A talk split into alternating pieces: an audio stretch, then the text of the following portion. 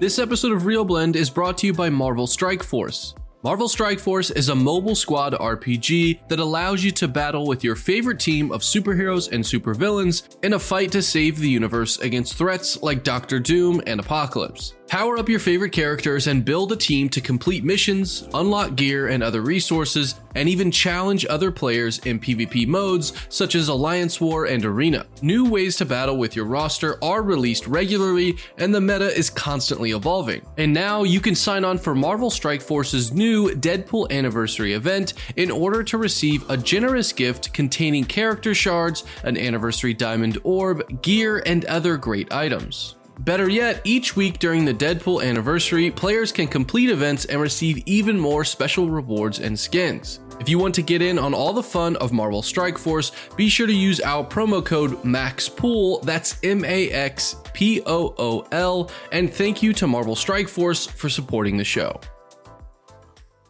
What's so special about Hero Bread's soft, fluffy, and delicious breads, buns, and tortillas?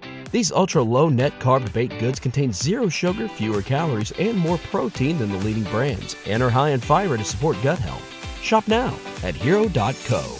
This episode of ReelBlend is brought to you by AMC Theaters. The Oscar race is heating up once again with the official list of nominations announced, and you can watch this year's Academy Award nominated films at the AMC Best Picture Showcase, which will feature the nominees back on the big screen from January 24th through March 12th at an AMC theater near you. Now, whether you're seeing these films for the very first time or you're catching up with them again before the big ceremony, AMC Theaters will be bringing this year's nominees back in order to be seen the way that they were intended in a theater. And for AMC Stubs members, you can use your A list reservations to see three of the nominees in one week. So grab a friend, gather the family, and head to your local AMC theaters to see this year's Best Picture nominees, including Everything Everywhere All at Once, Steven Spielberg's The Fabelmans, and of course, Top Gun Maverick. Check the link in the description of this episode and search for AMC Theaters Best Picture Showcase for more information and to buy your tickets.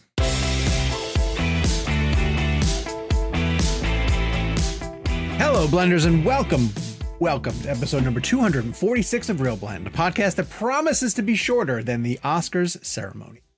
My name is Sean O'Connell, and on this week's show, Oscar nominations are here, and I'm actually kind of excited about them. I can't wait to hear how you guys feel about them. We're giving our reactions, and we're going to review the movies of the week, uh, including what's the one we all saw? You People. You People, starring Eddie Murphy and Julia Louis Dreyfus, and a slew of other funny people, uh, which we will discuss at the end of the show. Um, by we, of course, I mean Kevin McCarthy of Fox 5 in Washington, D.C. Kev, how are you, sir? Good afternoon, Sean, Jacob, Gabriel. Great to be on with you guys. First time, long time. Yeah. and uh, the other guy in blue over there is Jake Hamilton, Fox 32 in Chicago. Hello, Jakey. How are you? I got my Tom Hanks letter. Yes, you do. I just want, All I just want everyone to know. out That's true. Yeah, we have I just want everyone to know. Yeah. Tom Hanks loves me. yet? Not yet. It it's it's been a week, um, but it shall be framed with That's- the both. I've decided uh, both the photo of all of us and uh, the single photo that I have with him Yeah. from. Uh, Did you get some some Larry white out since it was addressed Dear Jack? Did you have to make that No. correction? No. Hey, let's all ask Gabe what his letter says. Gabe, what does your letter from Tom Hanks say? he doesn't send me letters anymore. We just we just meet once a week for coffee. For coffee. Yeah, yeah, yeah. Gotcha. Yeah, yeah. Yeah. Gotcha. Makes sense. Uh, I know you're joking, but I'm like weirdly jealous of your hypothetical lie. you're, Hey, you're- Tub Road you're- you're- I'm, I'm jealous of your fake relationship with Tom I Hanks. I might have signed an NDA. I might be sworn to secrecy. I don't I'm, I'm thinking about framing mine with both interview photos, even the Zoom one, because it kind of speaks to the times we're in. Sure. Um, so I was probably going to do our real life Oh, one that's interesting. and then put the Zoom one, because the Zoom one's what led to the letters. Um, I guess in congruent with the uh, in congruence with the um, Elvis one, but yeah, I think I'm going to put That's them both interesting. in there. Yeah, hey, not to go down the rail already, uh, or off the rail, or however we're saying it. We didn't even start on a rail. I think. a lot of times when I'm uh, editing stuff or or working on some stuff that's kind of like mindless at Cinema Blend, I um, pull up YouTube and just listen to like clips in the background of you know other interviews or different things they're going through. And I landed on a Joe Rogan clip uh, where he was talking about the Kennedy assassination and when all of this um, footage got unveiled, right? And then it went to another clip of Oliver Stone being on uh, the Joe Rogan show. And he was also talking about things that he knew about the Kennedy assassination. And then the next clip up was Oliver Stone on our show. Hey. And I went, I went, oh my God, Oliver Stone was on our show. Yeah. Like I had just completely forgotten about the fact that he came on our show Yeah. until we came up in the rotation. Yeah, we did a And we did minute. good. Yeah. We did great. I was kind of Stone is nervous. not. Um, he intimidates me. it's it's Yeah. not that it's not that I don't find Stone to be because I know we've all interviewed him multiple times. I don't find him to be necessarily a tough interview to conduct. I find him to be a tough interview to edit. If that makes any sense. Oh, interesting. Just because he's windy? He's yeah, he's. I mean, he's. Uh, it's. He takes you on it like you ask him a question, and he takes Yeah, you yeah, on yeah. a tour of the mind of Oliver Stone before he, He- he gets around to answering your question. He wasn't that bad that day. He was Yeah. pretty concise. We did a JFK. And it was for 30 JFK. Yeah. Yeah, it was I, like a- I think I. Yeah, I don't think I was a part of that for some reason. Yeah, for people out there, listen to it if you get a chance. It's like it was a show. We did it like a thirty minute breakdown of JFK. If you're a fan of that film, definitely listen to it. Well, let me tell you where you can find that uh, interview, guys. You can go to YouTube and search for uh, ReelBlend, Oliver Stone, JFK, if you would like to, and give it a listen, much like I did. We are over at youtube.com backslash ReelBlend Podcast. And Gabe, by this point now, the ticker has to have crossed, right? Gabe Oh, showed me a little screen image. Yeah, we were like, uh, let me see if it's already. This morning we were like three subscribers away from another like thousand milestone, like 11,000. 11,000. We're at 10,997. I thought we Yeah, just crossed 10 ten thousand the other day. We're at 10,999. John. Oh, stop. Come on. Now, everyone listening knows how much that bothers me. No, I've just taken the I've just taken the channel offline, and we are we're no longer eligible to be subscribed to. uh, it, it- we're of course available all the places you get audio podcast met as well too. But someone go and subscribe, please, if you're listening to this and, and you haven't Oh, I'm yet. and we're by- not. by I'm just gonna. I'm just gonna unsubscribe so it gets you away from that number. We'll get one more before Jerks. the end of the day. Uh, if you signed up for ReelBlend Premium, that is a place where you can get extra ReelBlend episodes every Monday, as well as a newsletter every other week and an ad-free version of the show. So check the description wherever you are listening to find out where you can get ReelBlend Premium for your additional ReelBlend needs. All right, as mentioned at the top of the show, the Oscar nominations were revealed on what day? Tuesday. Tuesday, Yeah. the twenty fourth. Today's Wednesday. And we were talking about the fact that um, Riz Ahmed and Allison Williams did a fantastic job. Yeah. With um, which which is funny to say because it doesn't seem like a complicated thing to do, but like more often than not, we are critiquing the people who are doing it, and I thought Well, they did a really great job. There's also usually I feel like t- way too much pomp and circumstance to it. I love that it was basically Yeah. like here they are, come out, here are the nominees. Like I, I you don't need Yeah. to don't show me as someone who like as I know Kevin was too, like getting gearing up to do a live hit on air about the nominees. Don't don't hit me with like a three minute montage of all the movies that came out last. Like we know if we're watching this, we know what came out last year. Like we we just just tell me what's nominated. Yeah. You know what's funny about it too? Um, the first category was um, supporting actress, Mm-hmm. and so maybe we'll start there as we discuss that. And I feel like everybody was so excited by the five nominees in that category, especially Stephanie Hsu, who, uh, Yes. you know, when she, her name got nominated, everybody was applauding.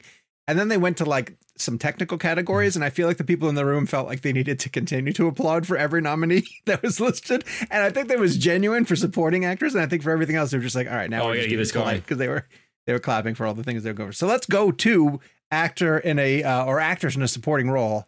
And here's how we're going to do this. I will read the nominees, and then uh, you guys can tell me standouts or things that make you really happy or sad. Um, Or here are the five nominees. For, or confused, yes. Here are the uh, five actress in a supporting role nominees. It is Angela Bassett for Black Panther Wakanda Forever. Hong Chau nominated for The Whale. Um, although I did see a lot of people saying that The menu. her performance in the menu might have helped, you know, might have also Yeah. might have pushed her over the, end, Tortillas. the edge. Uh, Kerry Condon got a nomination for The Banshees of Inisherin. Jamie Lee Curtis getting her very first nomination. Is that correct? Her first Yep. Oscar Because- nomination. Yeah. That's cool. That's crazy. She should have been it's taken this nominated and won for True Lies. Her performance in True See, you guys laughed. Her performance in No, True I, Lies. I is only laughed. I only laughed not at the choice. I was because I what I was gonna say was who at home finished the sentence before. yeah, I was saying I, I knew you love yeah. that movie. Because you love Yeah. that No, but in all honesty, if you actually think about how hard that performance was in terms like not even just the dancing sequence, but just the whole arc of her character and the adventures she wants to go on with Simon, Bill Paxton's character, to the end where she becomes an action star with him. I mean, I, I actually think that was a really amazing role for her. And, and again, it's action, so people don't think about it in terms of Oscars, just like y'all's reactions. But Well, I, no, I- because I would argue that, but I would say that if we're thinking out of the box, I think she's better in the what year was it? The 2017 Halloween. In terms of what was required of her, in terms of the, uh, and this is her favorite the phrase, new- but the first yeah, David Gordon Green. Yeah, I thought new- she was jo- what what she had to express there. I thought was more impressive. she was than good, great in True. that. Yeah, but I don't know. I think True Lies is my favorite thing she's done. But just from a gr- grand scope of a performance, she does everything in that movie. Well, the fifth nominee, the fifth nominee in the category is Stephanie Hsu, who I want to mention is uh, nominated for Sue or Everything Shoe? All at Once. I'm Am I- sure it's am I Shoe. Saying that I right? believe. Is it is it Shoe? Stephanie believe, Shoe? I believe it's Shoe. All right. Well, I'm thrilled that she got in Yes. because it it she hasn't been getting nominated in a bunch of different places, and Michelle Yeoh and She got Ke Huy SAG. Quan have been getting nominated. Did she? Okay. Um, and so they get her and Jamie Lee Curtis both nominated in the same category. I think is terrific. Yeah. Um, does anyone else think Angela Bassett's not going to win this? Um, you know, Because I think she's got it locked yeah, up. I think it's done. I, you know, I but I think I, I, it's by no means is it just a uh, a career uh, award. Oh I- no, no, no. It's it's very it's very deserved, but I also think the mentality of she should have an Oscar by now definitely also helps her case. Sure. Um, this you know, speaks a lot to what Kevin is just saying, though. This is a performance in a blockbuster, Yeah. essentially. and But I when mean you it's look the very first don't say Marvel nominated performance ever. yes, yeah, Yeah, and also, and I think Yeah. that a lot of performances had to overcome this the stigma of being in a quote unquote Marvel movie. Yeah, you but I mean, know? no, I mean, no, they're- but don't. I mean, Heath Ledger won for Dark Knight, so you know it's not the first one to win.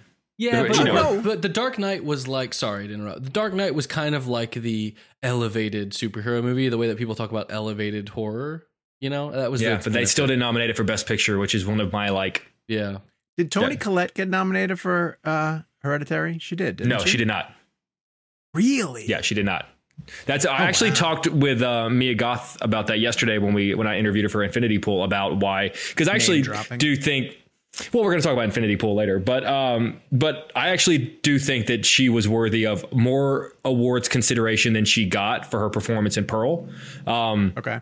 and we had a really great conversation about like why the academy doesn't appreciate horror the horror, genre Yeah. specifically horror one. because aside from you know notable exceptions like exorcist and sixth sense i mean guys can you guys think of like any real massive horror films that have performed well aside to lambs i guess yeah, but that was Out. but no, that was 30 Out. years ago get, Get out, Out. get out's Get a Out. good get out's a good example always notable Yeah. exceptions Yeah, and I mean, I think with the Angela Bassett thing, um, well, first of all, it, it, there's it's interesting. There are moments when you watch something where you feel such a weight of emotion behind a delivery, and I and I, and I, I remember, and again, I'm not trying to promote my own interviews, but like when I when we talked to Angela Bassett for Black Panther: Wakanda Forever, um, and I just asked her about that line and kind of what was going through her mind this minute and a half to two minute answer she gave me about the depth of history and what was going through her mind when she says, Have I not given everything? Um, I, I just remember standing there going, First of all, we're on a carpet and you're giving me an answer that I feel like people would probably get in like a sit down, intimate like interview. Like she was really really, really uh, passionate about that moment. But also, it gave me a, a lot of insight into the her her strength as an actor. At the at the end of the day, you have a line on a page, but for her to take it th- that many steps further, because you feel all of that when she says it. Like you know, and and I remember. I remember hearing the line in the trailer and then hearing it in the film. I was sitting next, sitting next to Sean when we watched it, and there's a weight to that line and the weight to that moment that just feels it feels extraordinary. It feels different than a lot of lines that I heard in films last year.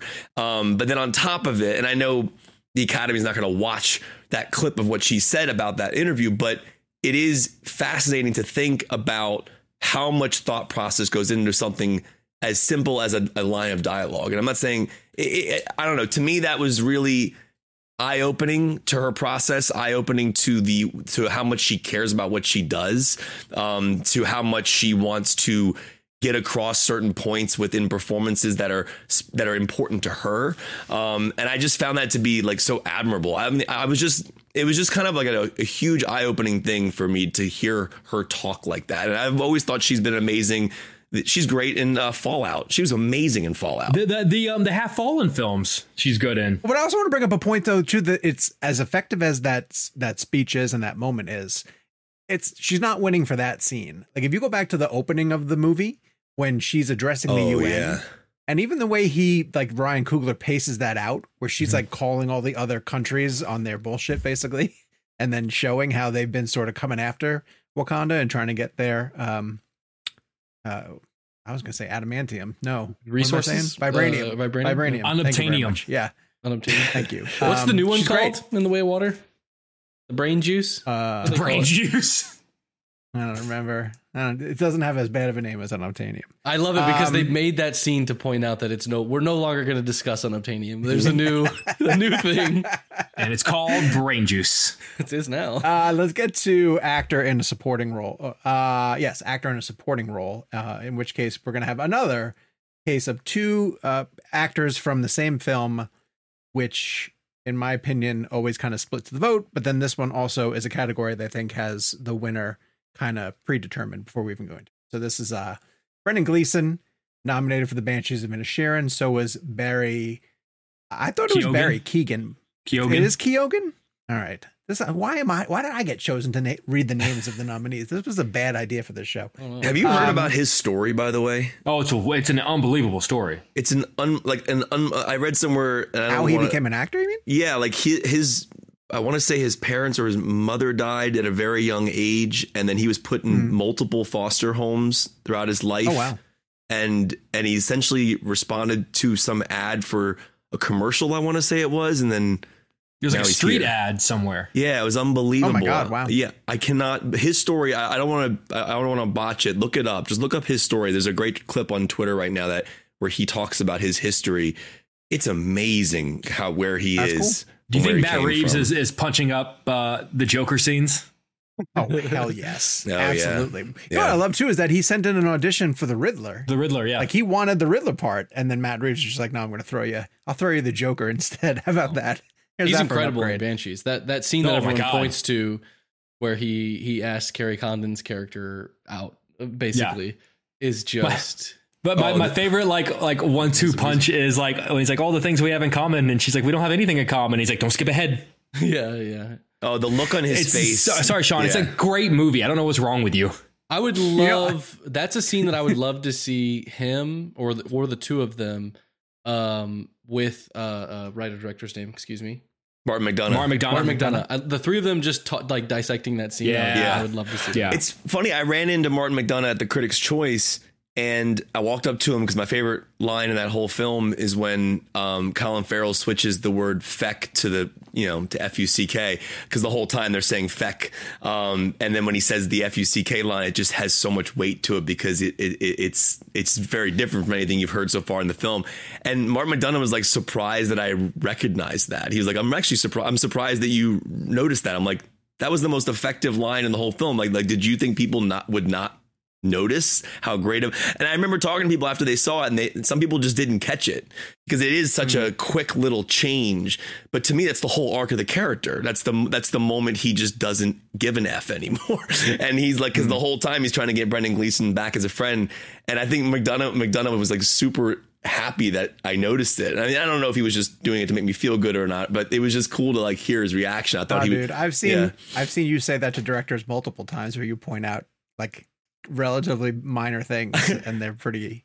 I did it to happy that you- Scorsese one time. Picked up on it. I was in a Critics' Choice and I brought up an edit that he The had in Wolf of Wall Street. No, no, no. But, I, but we were. I was at we were Critics' Choice and it's the Wolf of Wall Street year. And there's a strange edit that happens in the beginning of Wolf of Wall Street when DiCaprio's walking into Spike Jonze's Spike Jonze, right? Like in the, in the beginning Yeah, yeah. of that movie, into that area where he's making the calls. Garage. Well, it's almost like a strip mall. And the edit Oh, yeah, yeah, makes yeah, the yeah. edit makes no sense. And I remember I, I pointed it out to Scorsese, and he was like, he, he was blown away that I noticed it because I, I I don't think it was like it's such a jarring edit, but I think maybe he hoped that nobody would notice it. I don't know, but I remember him being like freaked out that I even caught it.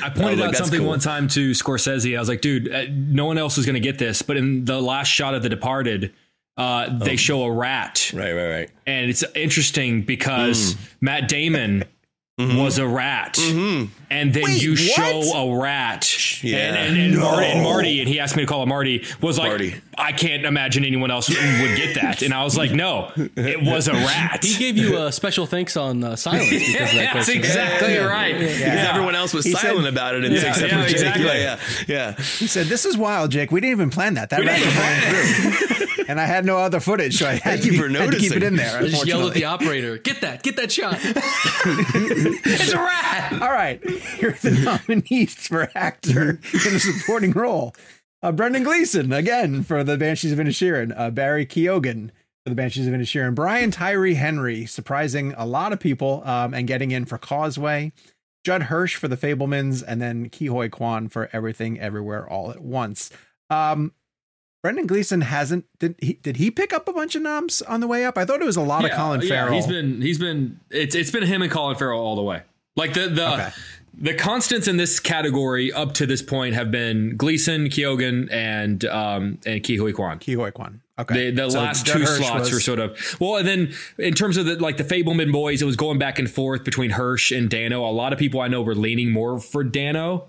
Um, But I, I mean, Kevin, when you and I saw Fabelmans, I seem to remember both of us going because I mean, I feel like Dano's performance is very understated. Like, I mean, if you're gonna like, if, if you the fact that they would nominate potentially Dano for Fabelmans, but not for There Will Be Blood, kind of blows my mind.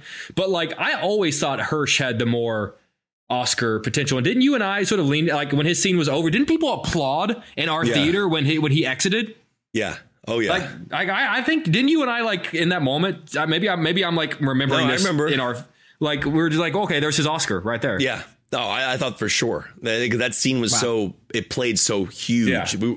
We, we were I mean we were in this major auditorium. Was it TCL Chinese? Mm-hmm. Um and uh and it was packed. It was like the AFI fest and that that scene just really it was like it was it was unbelievable. It was like the ending of a show and everyone was just like clapping. It was it was really well done.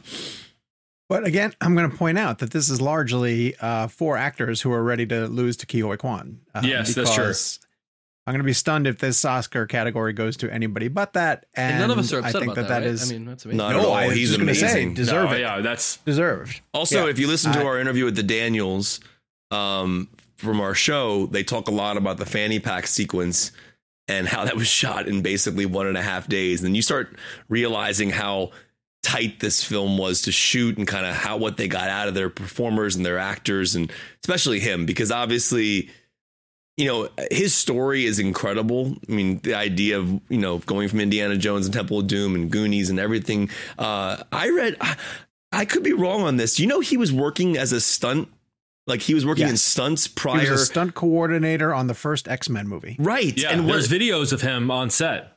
isn't he an That's encino man Yes, Yes, he is in with Encino Man. It's Fraser. good. That's why him and Fraser have like that really cool connection. which is so cool This I mean, whole tour for him has been like a reunion tour. Like the picture with him and Harrison Ford has been fantastic. Yeah. Uh, at one point, they got Sean Astin and then Jeff. I can't think of his last name, who plays Chunk from the Goonies. They they got up and presented him with one of his awards. Like Oh, it's just that's been, and then of course, like we said, like him and Fraser. Uh, you know, going back to Encino Man, like this has just been a terrific sort of run through the marathon and a story for him. So I dig That's it. fantastic. I think it's terrific. Yeah. Uh, actress. Let's get to actress in a leading role uh, with some really interesting choices here. Uh, so we have Cate Blanchett, who was nominated for Tar, uh, Ana de Armas coming back and getting a nomination for Blonde. Oh, I think that that is Ugh. well deserved. Ugh. she deserves that Ugh. nomination. Do you have any idea Ugh. how hard that gotta performance was? me, dude. Oh my Yeah. God! hang wait, Jake. Movie aside, are you? I didn't think her performance, was good. Okay, I did not think her performance was good. Interesting. Oh, wow. All right. Well, uh, Andrea Riseborough got in for a film called To Leslie. I would like to touch on that, That- too. Yeah, in a second. It didn't even get a US dist- it didn't get a US release. That film has not been released anywhere it's in a, the States. it's a that got was a big overseas. controversial one. Yeah. Well, we can get to that in a second. And then um, the two Michelles. Michelle Williams was nominated for The Fabelmans, and Michelle Yeoh was nominated for Everything Everywhere All at Once. All right, let's get to Andrea Riseborough. Yeah. So the story behind her uh, nomination is that she got a number of uh, fairly famous friends of hers uh, to campaign behind the scenes. Kate and Winslet earn and Amy nomination. Adams and Gwyneth Paltrow and Yeah. Brad Pitt, from what I understand. Um, which again, Ed Norton, I think, Completely was on that list too. Yeah.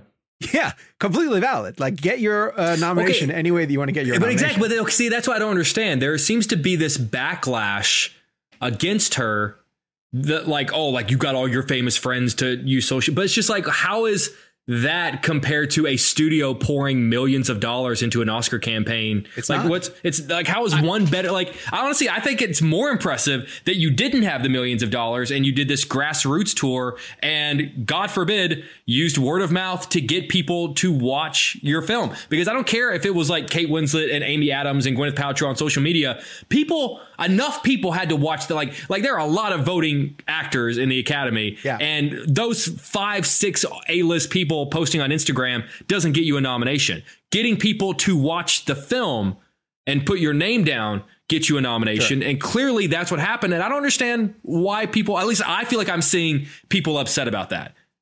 Well, one of the reasons I think people are upset is because of the people who got left out. Yeah. Sure. Like, I know Viola Davis was a, a you know, not a front runner ever, Yeah, but uh, like in contention. for the Deadwyler, Woman Deadwyler should be nominated. I think Kevin has my back on that. Oh my god, the scene in the courtroom when when it's like a oneer and the way her eyes, everything about that sequence. I, I'm, The, I'm the, the what a mother knows yeah, sequence. Oh. Yeah, that that whole sequence is just brilliant. And, I- and, and again, I've said this before on the show. Till was a great film because it dealt, in my opinion, with a tragedy, but the idea of a mother and the the just the the unlimited love that she had for her child and what she was willing to do to help other people in the future. Uh, and I thought it was her performance was absolutely incredible. She elevated that film. I do think she deserves to be in this list. And I and, and uh, you know I loved Viola Davis and The Woman King. Um, but if I had to choose one or the other in terms of a nomination, I think that Weiler I think should be in there. I mean, I, I would love to see both her and Viola Davis in there because they Viola Davis her performance is incredible because it's not even just an emotional performance the physicality of that role was Oh, yeah. unbelievable um and so yeah it's it's it's interesting i was talking about this on the air today because those are two performances that i do believe deserve to be in that list but then who do you remove Jake, you saw. yeah. Sorry, you saw to Leslie, right? You're the only one who's seen it. Yep. Yeah, I watched it last night. It. Uh, should she be in this category? Or do you feel I like mean, it's a it's a very strong performance. Like she does a, she does a very good job. Um, What's the I, movie I about? What's her- based- what's her part? So the premise is um, a woman who, when you meet her at the beginning, you already maybe sort of get the impression that like maybe she's got trouble with alcohol and and she's maybe a bit of a partier and a bit of a wild and crazy woman. It begins with um, her on the news. She's just won uh, the lottery. But like it's not a massive amount. It's like 190,000. Like I don't say that's not a massive amount, but in the scope of like when you think of the lottery, $190,000. hundreds of millions. yeah, it's not enough where like I can just do whatever I want for the rest of my life. Yeah, yeah, yeah. And Yeah. so the uh, she she finds out that she wins at a bar. So she's being interviewed by the news in front of the bar. And you hear someone say like, "Hey, you know, drinks on you." She's like, "Yeah, drinks on me." Cut to black. Six years later, she's blown it all. She is basically homeless. She gets kicked out of a hotel, and it's kind of you're following her on this journey as she's kind of being kicked out, bounced from place to place. Like she goes to live with her son for a while, and then she goes to live with some friends for a while, and she ends up working uh, for Marc Maron in kind of this flea bag motel. And I mean, it, it's um on his it- podcast. Yeah, yeah, well, yeah, that's exactly right. Well, you know, it's funny. It actually kind of gave me like because it's set in West Texas. It almost kind of gave me that slice of life uh, Florida project vibe, particularly when she goes to Oh, work at the motel because Marc Maron kind of plays the Willem Dafoe part. It's a very strong performance. Like it, it is, it's very strong. Is it like worthy? Like, d- does she deserve the spot over Deadwyler? No, she does not. Right. But she's not. You know, even even if she got the, the the nomination however she got it. She's not the first person in history to get a nomination over someone who deserves it more. And I, what I do think is interesting, I'm curious as to your thoughts on this, how this is going to change campaigning for Oscars moving forward. Because st- both studios behind Woman King and Till poured millions of dollars into their Oscar campaigns when this word of mouth grassroots tour knocked them both out in theory. If those if those were the ones on the cutting room, you know, or on the on the chopping block. If those Yeah, are the two on the chopping block. But like, I I don't think it's going to change the amount of money that people spend on that. Sure, Because but, like, what but are they do you gonna think they're going to call they're Well, no, but I was saying, like, do you think other actors who like Paltrow maybe are like, kind, "Hey, kind of, yeah, like like you know, it's starting to be like, hey, start posting for me on social. Uh, yeah, maybe, m- maybe, but I think Someone's that doesn't happen try. unless it's they're like genuinely friends and they're you Sure. know, maybe like I, I don't know what the the full story is behind that. Like I could see a situation where she didn't get that re- like her movie didn't actually get the pro- proper release, and so they're just trying to help this like really great performance. Like I could see that. I do. You you guys mentioned this. I do want to highlight this because I don't want to brush past it. The, a lot of the controversy though is the it seems, and if you look at the way the Oscar or, or the the awards have been running up, it seems like she replaced potentially two women of color in a category. Yes.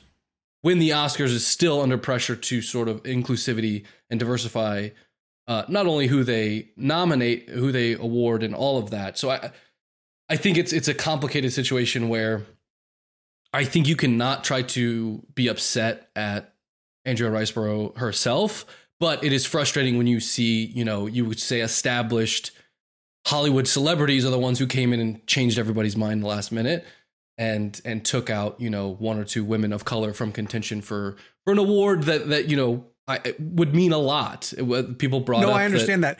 But you know what would be interesting if if Andrea Riseborough got in and each of those other two women got in. Would would anybody make a big deal? Like if she had knocked Well- out Michelle Williams and Ana de Armas, would would the controversy be as Well, no, like, would 'cause it's people really be as mad for how she earned the nomination? Well, that's what I'm saying. It- it's it's not just like I'm saying, she campaigned, but she didn't campaign to say like I'm going to knock these two out. Right. You know, you never know how the how the slate is going to fall of the five. She just campaigned for one of the five open slots.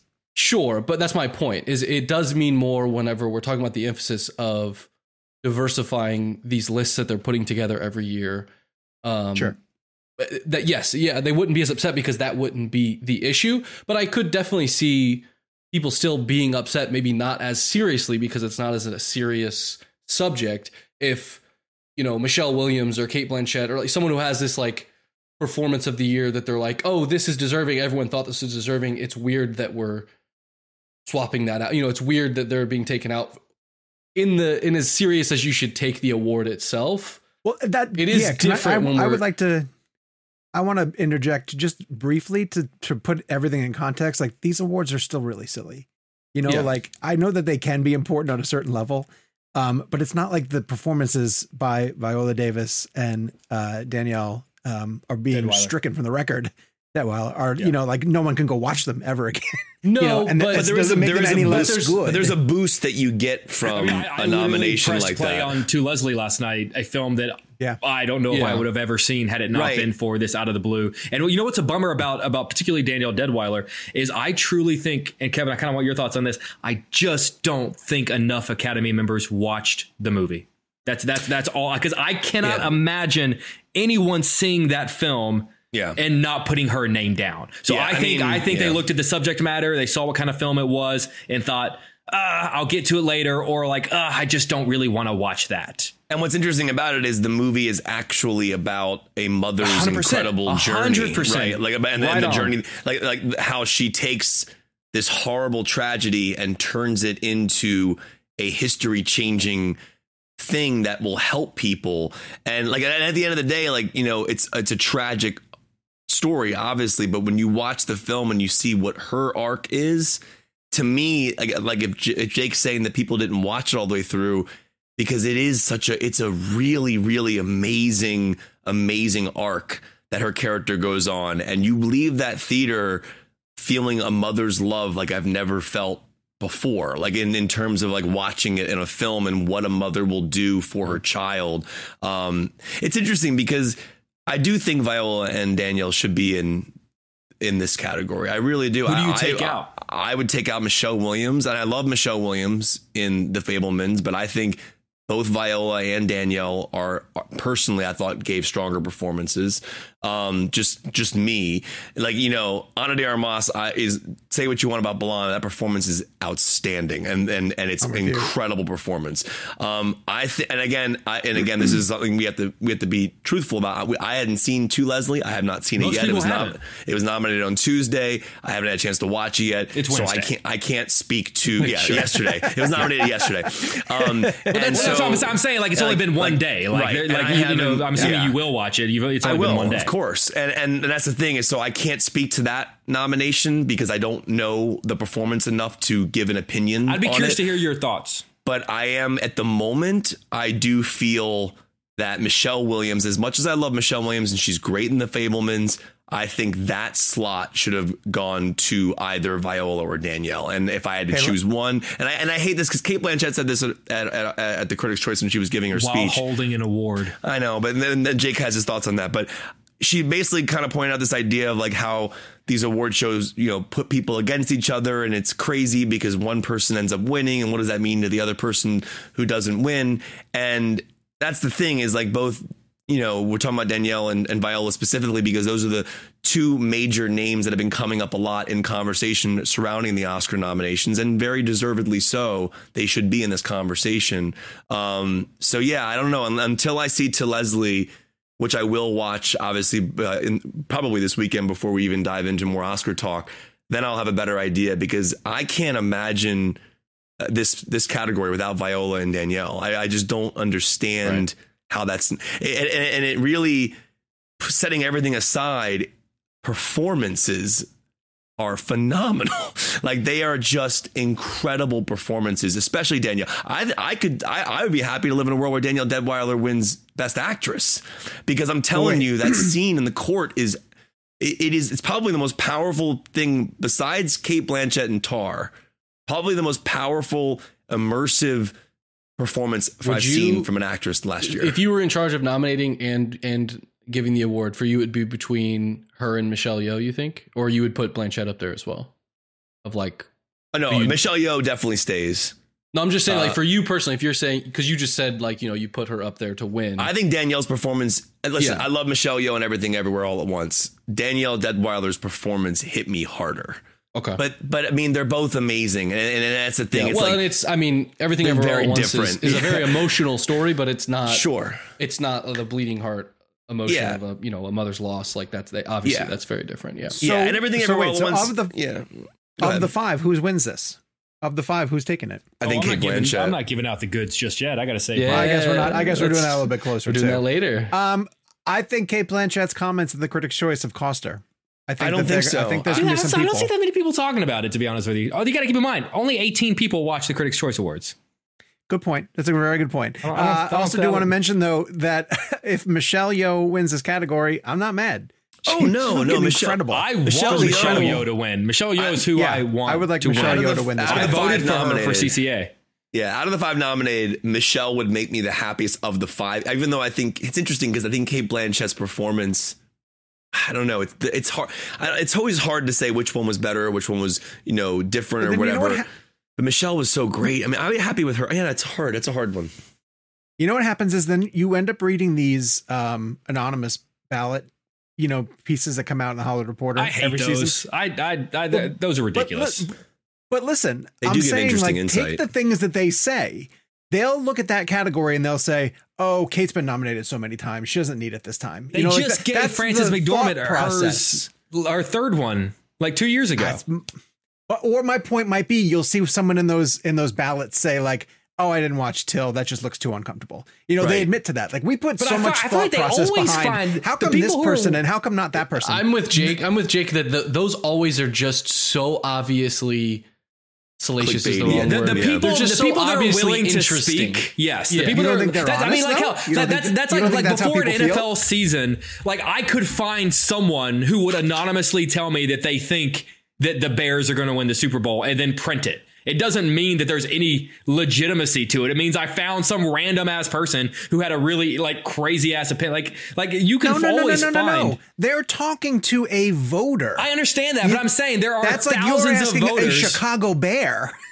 Like That's someone I- who's actually but I'm in just the game. Like, they, like I just feel like the people who are willing to speak for these things Are not always- representing- Yeah, and, and they- yeah, aren't the bigger picture. They're like they're always representing like. I these- understand that. It's just always so dismissive. Every time I read those, they just always seem so dismissive and smug and Yeah. not like so Because they know like, what they, need to sound like. They know what they need to sound like, and I think there's too much. I mean, sh- shoot, you want to talk about the social media era? There's just too much leeway behind anonymity that, like, you read those and you're like, you're saying this to sound like it's a shit show behind the scenes or like everyone like it just always sounds crazy and I, to me every I don't, year I don't think come- Spielberg's that good of a director, actually. yeah they just it just makes it sound That's what their voices sound always like. sounds it always Every sounds a single little one. too every single one of them. Yeah. All right, let's get to actor and a leading I role. couldn't even get to the Uh, all at once. Uh, Austin Butler get nominated for Elvis, Colin Farrell for The Banshees of Inisherin, Brendan Fraser for The Whale, Paul Mescal uh, for Aftersun. That seemed to be the surprise, and then Bill Nighy for Living. Um, Crazy to great believe that that's his first nomination ever. yeah that is Yeah. kind of insane. I mean, his now- career. You know what he should have been nominated for? about time Oh no, Lo- Love About Actually. Time. No, I Love do love Actually. I love Love Actually, but He's- About Time. Oh, Oh, the, beat, the, beat, the beach scene in About Time for Yes. sure, but he's great in Love Actually. I mean, Actually. same both both Richard Curtis, right? yeah, Yeah. Oh, Richard it was Curtis. about time, Richard Curtis. Believe That's so. interesting. yeah. Uh, okay, so this is largely three that we expected, four that we even expected. I think Four. Bill Nighy was. It- in- the, the fifth was- was slot expected. was one the one that was up there. Everyone expected Bill Nighy. See, I, thought, Um, I actually uh, thought Paul was going to get in. Did you? Yeah, because I, I remember. say- yeah. I, there was I just reading on like a lot of online. I mean, I think t- yeah, everyone's talking about Tom Cruise and whether or not he should have been nominated here. And listen, Tom Cruise has been nominated three for three Oscars for three, in my opinion, better performances. I love Top Gun Agreed. Maverick. He's great Agreed. in Top Gun Maverick, but Jerry Maguire, uh, Magnolia, and then I think the one he should have won for, Born on the Fourth of July. Fourth of July. Um, you know, he's an extraordinary actor. Um, as much as I love him in this movie, I, listen, yeah, I, I I would love to have seen Tom Cruise get nominated. It would have been cool. He's very good in the film. He carries that film.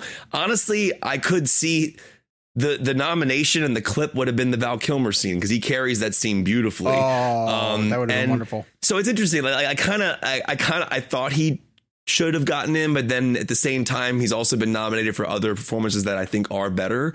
But you know, this is an interesting category right now because Fraser won the Critics' Choice.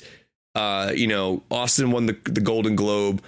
Farrell also won a Golden Globe, but in the musical comedy Yeah. category, which is then you start to deal with this idea of split votes because Fraser and Butler seem to be the front runners and Farrell could be the outlier. And then what's interesting about the the Oscars to me, and especially with this with this category, Jake brings us up a lot is how powerful a good speech can be. And Fraser's speech at the Critics' Choice went viral. And that there was a lot of people in that room who vote for the Oscars that were probably very moved. I myself was in that room and I'm not voting for the Oscars, but it was a very, very you could hear a pin drop. It was like an incredible moment to be there having him give that speech. It was like he was giving the speech as if he would never be back up on a stage again to say thank you for winning an award. Like he like he, he gave it his all in that moment. I don't I, I don't think I, I really do. Yeah. Let's honestly look at those five actors though, and tell me who gave the best performance of the five. Fraser. No question. Because. I think it's Brendan Fraser. no question. It's not even a question. And I'm not. I mean, I'm not even saying it to to put down the other ones. I think they all gave terrific performances, but I think Fraser was on another level. Butler is unbelievable in the film, but Fraser's performance hit me on a level of catharsis that I can't even explain. It was so profound. That film was incredibly moving. I, I'm shocked it didn't. I, I wish it would have got Best Picture nomination. I know people don't really love The Whale, unfortunately, yeah, I'm a little which is weird. it- it- that it fell Um, off. Yeah, You know, it- because it's it did lose momentum. it's strange. Yeah. It- it- it- it's really strange because I think it's. I think you know. Again, there's a lot of opinion pieces out there. We've discussed this in the show a lot. I don't agree with Well, the Hong Chau opinion got pieces. a nomination, which was good. That was Yeah, Made me happy. and she's amazing in it and and and she's phenomenal i mean she's probably a massive reason why fraser's so good in the film because she's such an integral part of that that film and then that when the when Well, the I- turn yeah, hits I think Sadie Sink too. I think the two Yeah. of them are, are you know really Yeah. important to Is it- his to his performance. is it ty Skim, simpkins who plays the the the, Mm. the the kid from who comes over to the From the his- church? yes, from the church is that Yeah, Ty, am I, I am believe uh, so. okay um he's great in the film too i, I mean i wasn't expecting Samantha an oscar Morton. nomination yeah samantha morton oh, my Who god her- also, I, her I think it's too small of a scene, but her scene from She Said, She Said, I said, thought Oh. was flawless. really, she said uh, great. there's another Yes. film that I cannot believe. Yeah.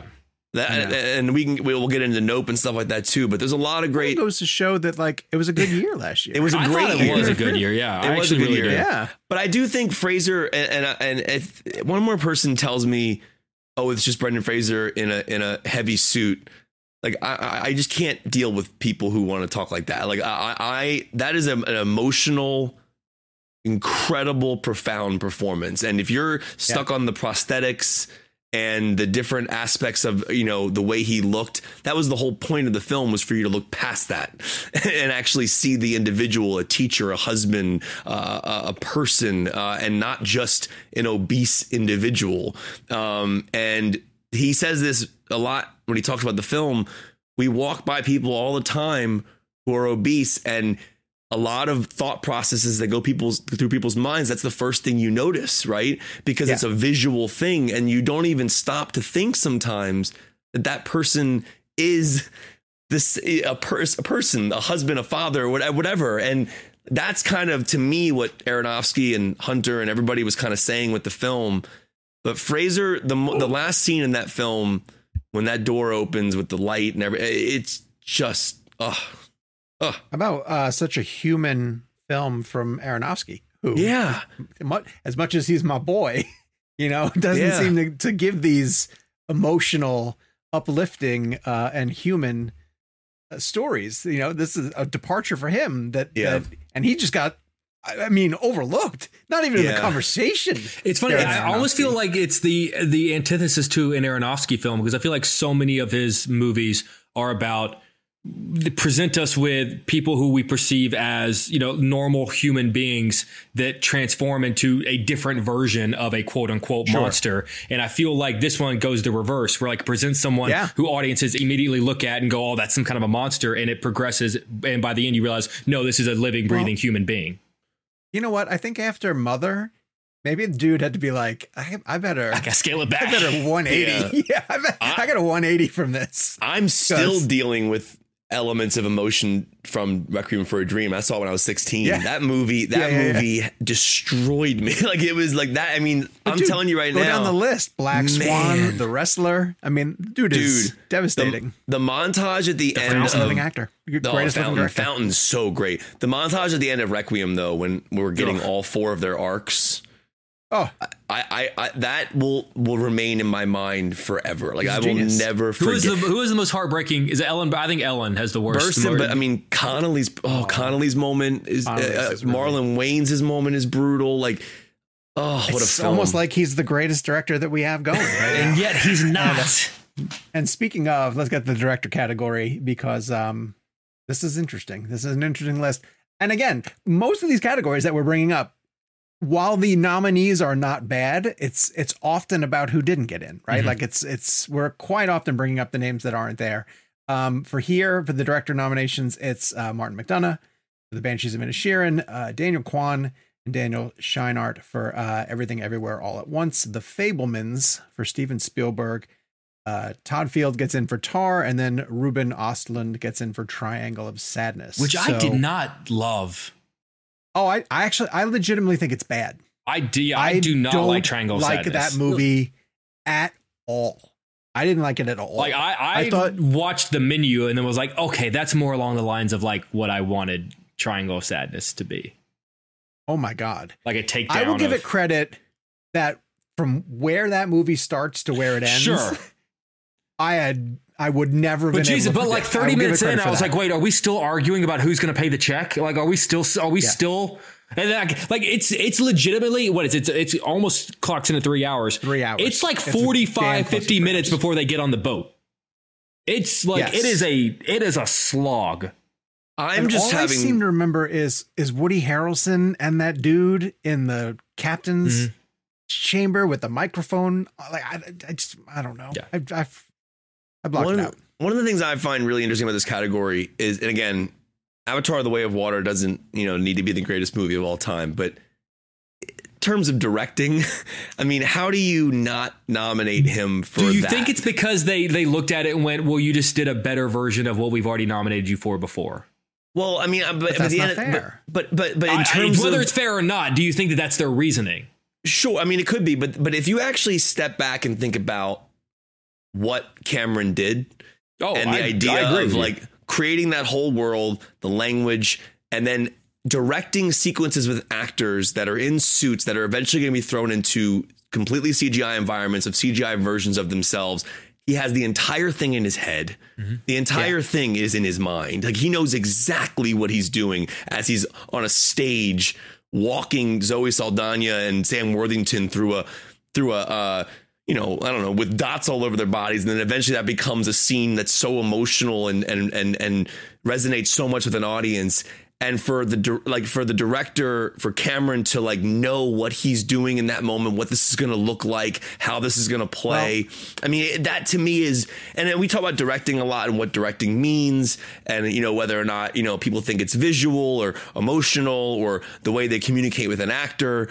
At the end of the day, especially in the behind the scenes footage of Way of Water, you see Cameron just so much in there and like telling them what to do. I mean, those actors are so reliant on what he's telling them because they are not seeing what the actual scene looks like rather than previs or, or, or earlier uh, rehearsal footage. But I just that, that to me is interesting. Like like that to me is a directed film and like that is a best director nominee right there and I i'm not saying he should it- win it- but it might gosh. be because the well studio maybe just didn't have enough time to spin the amount of stories to educate voters. Right? They- you know they needed to do? Came out Put out- December. put out those side by side videos when Andy Serkis was coming up and like doing the apes films. I'm not saying he wasn't like already famous by that point, but when he when like he became a star kind of in those films with mm. Gollum and and Smeagol and Lord of the Rings. I mean, he, that was kind of the early era of motion capture and performance capture. But when they started doing this stuff with War for the Planet of the Apes and Rise and Dawn, they would release these amazing side by side videos of him on set filming as Caesar and then the actual finished product, or they would like wipe to the finished product. I really think, and again, I don't know if this would have helped, but Disney should have put out some type of like explanation. I, I know they put they released some behind the scenes footage, but just to maybe like do a whole scene of maybe like a two minute scene, release it online, the footage they shot, and then what the ending product was. Have Cameron in the footage, and then give us the wipe to the real thing. And you got to you can't tell me that that wouldn't blow people's minds. I don't know. I want to see directors that. nominate in this category, so you would assume that directors should know. yeah. You know, this think isn't they like look an at it as across like, the board. ah, it's James Cameron. We nominated him for the first one. We gave it to him for Titanic. Like he doesn't really. I, honestly, I don't. I don't think they they didn't vote for him because Well- they didn't think that he directed the shit out of Avatar. I think But- they, they just sort of went like, well, it's James Cameron. But do they also think if they're looking at a list and they're trying to whittle down their list, do they also go, well, he's going to make three to six more of these? And I hate I guess so, that but then that's the again, thought but, but, yeah, yeah. but like, but then again, they also nominated Yeah. Peter Jackson for every single Lord of the Rings. Did he get that all was three? 20 years ago. He got all three. no, Yeah, I I think he was he only nominated nominated for- he got for three. the first one in this. I don't think he was nominated for Towers. Bet you ten dollars. Was he nominated? The picture was nominated fight. for Towers, but not He director. won for Return, right? Bet you ten dollars. I'm looking at it right now. He wasn't nominated for director. I'll take ten dollars. Wait, he, he wasn't nominated for director. not for not for Two Towers. He won for Return of the King, and he was nominated Right. for Fellowship. How do for you not nominate Helm's Deep? Well, that's what I'm. Yeah, This, this is kind of time do Gabe's point then. Maybe they didn't. Gabe, they didn't and give it to him until the third one. Sure. Famously, But that's interesting because that then then kind of proves Gabe's point about. maybe. But again, this was 20 Maybe. years ago. I don't know that we But can. but Two Towers was extraordinary. How do you not yeah, but nominate to him for equate that? the Academy 20 years Well, ago. can I ask- let's get back to can- let, us wait, let's get to the nominees in the category. I have to know real quick. Can I ask who was nominated the year he didn't get nominated for Two Towers? Just Uh, real fast. fast. 'cause I'm- I'm- 2003 me Oscars. look. Yep, yep, yep. what was what was what did While they're doing that, Yeah. Jake, Well, hang on, who's going to win? before who's going to win on, Best before we Director? move on, I have it right here. I have it right here. God damn it, Gabe! I'm trying to you keep wanted this show on the rails. right? Well, then it's by then it's all split up. yeah who Or won, who was nominated for Best Director of the year of Two Towers? Uh, Pedro Almodovar for Talk to Her. Uh, Stephen Okay. Daldry for The Hours. Martin Scorsese for Gangs of New York. Rob Marshall for Chicago. Oh, and then Polanski. Polanski won for The Pianist. wow, wow, I mean, of those It's kinda five, wild. give, give it to Scorsese. yeah, Kind of wild to go back and look at the categories and and That think about like wild. who you know, got Sean, in, it and is why wild. they got in. It's all, we should do a show where we go back and look at the categories. We've, never, we've never done 2002 films and uh, We should do Not a that 2003. Oscars? We've Wow. never We've done, done that 2003. category because that's interesting. We've done that. I, I, really. I think so. I owe I owe I- Gabe ten dollars. Y'all owe me. You two owe me steak dinners, but I owe Gabe ten dollars. I am blown away by that. That is wild to me. I mean, could you ima- Yeah. could you imagine that Oscars happening today and that winner No, that, winning that's today. my point. Yeah, that's my point. Like you go Wow. back 10, 20 years Wow. and it's uh Wow. it's you know cuz so much of this is That's in the in the right now and what campaign is working and what isn't and then you go back and look at the actual films and what stands the test of time. Who said this? Matt Damon? Did Matt Damon say it should be Matt given Damon out 5 said years this. later? Matt Damon. 10 I mean, years later, we should of- go back. It's kind Yeah. of genius. That's because did you? I saw a story today about Spielberg where he said if the uh, if the uh, if Dark Knight came out last year, it would have been Yeah. nominated for Best Picture. maybe. Yeah. It's interesting. But but it was but it wasn't. Yeah, the reader. So that's where we're stuck, unfortunately. I Um, don't know. The Batman wasn't okay. nominated. It's pretty damn good. The fact that Batman missed in both cinematography and uh, score, Score. I love that. blow movie. like like G- Giacchino's Giacchino's score score wasn't even uh, uh, what do you call it? shortlisted Shortlisted. or whatever. Like that's It's more of a character than most of the characters it's in that uh, movie. unbelievable. I, I I do think that SS Rajamouli deserved director nomination as well as a picture nomination for RRR. And Right. again, we can get into a whole debate about what we take out, what we put in, but SS and Cameron's direction on those films and if you think about the scope, they shot for 300 days in RRR. I that to me like I can't imagine that not being considered. you know what's It's crazy? Unbelievable. Is that it, I, I, I, I get a little bit. I thought that movie was going to make it into Best Picture because of the amount of love that it had. And so maybe it doesn't crack the five directors, but the fact that it only got song, like one nomination and it's song, like even if you watch that movie, like the visuals, the oh production my- value, like all of it's effects. through the roof. But also, and and the know, fact that they only went with the song, Yeah, and James Cameron crazy. watched it twice. There's a video online of James Cameron just basically like fanboying all over SS about that Yeah. movie. You have the arguably one of the greatest directors of all time. You think for for him It's that feels better than an Oscar? Oh yeah, You know? I I, I, Oh, I really 100%. Like that means I- more. That's got to. I'm Well, with you. know, you. easy for me to To- say, but for him to meet Spielberg and then for him to meet Cameron and for Cameron to say, my wife and I basically watched your film twice, and Yeah. he was like feel asking him about shooting it. That's got honestly, that is that is better than an Oscar. It ha- I mean, at the end let of the day, a question. yeah. Hold on, let me ask a question. Back Okay. onto the best director of this year. Uh, does Spielberg have a shot? Jake.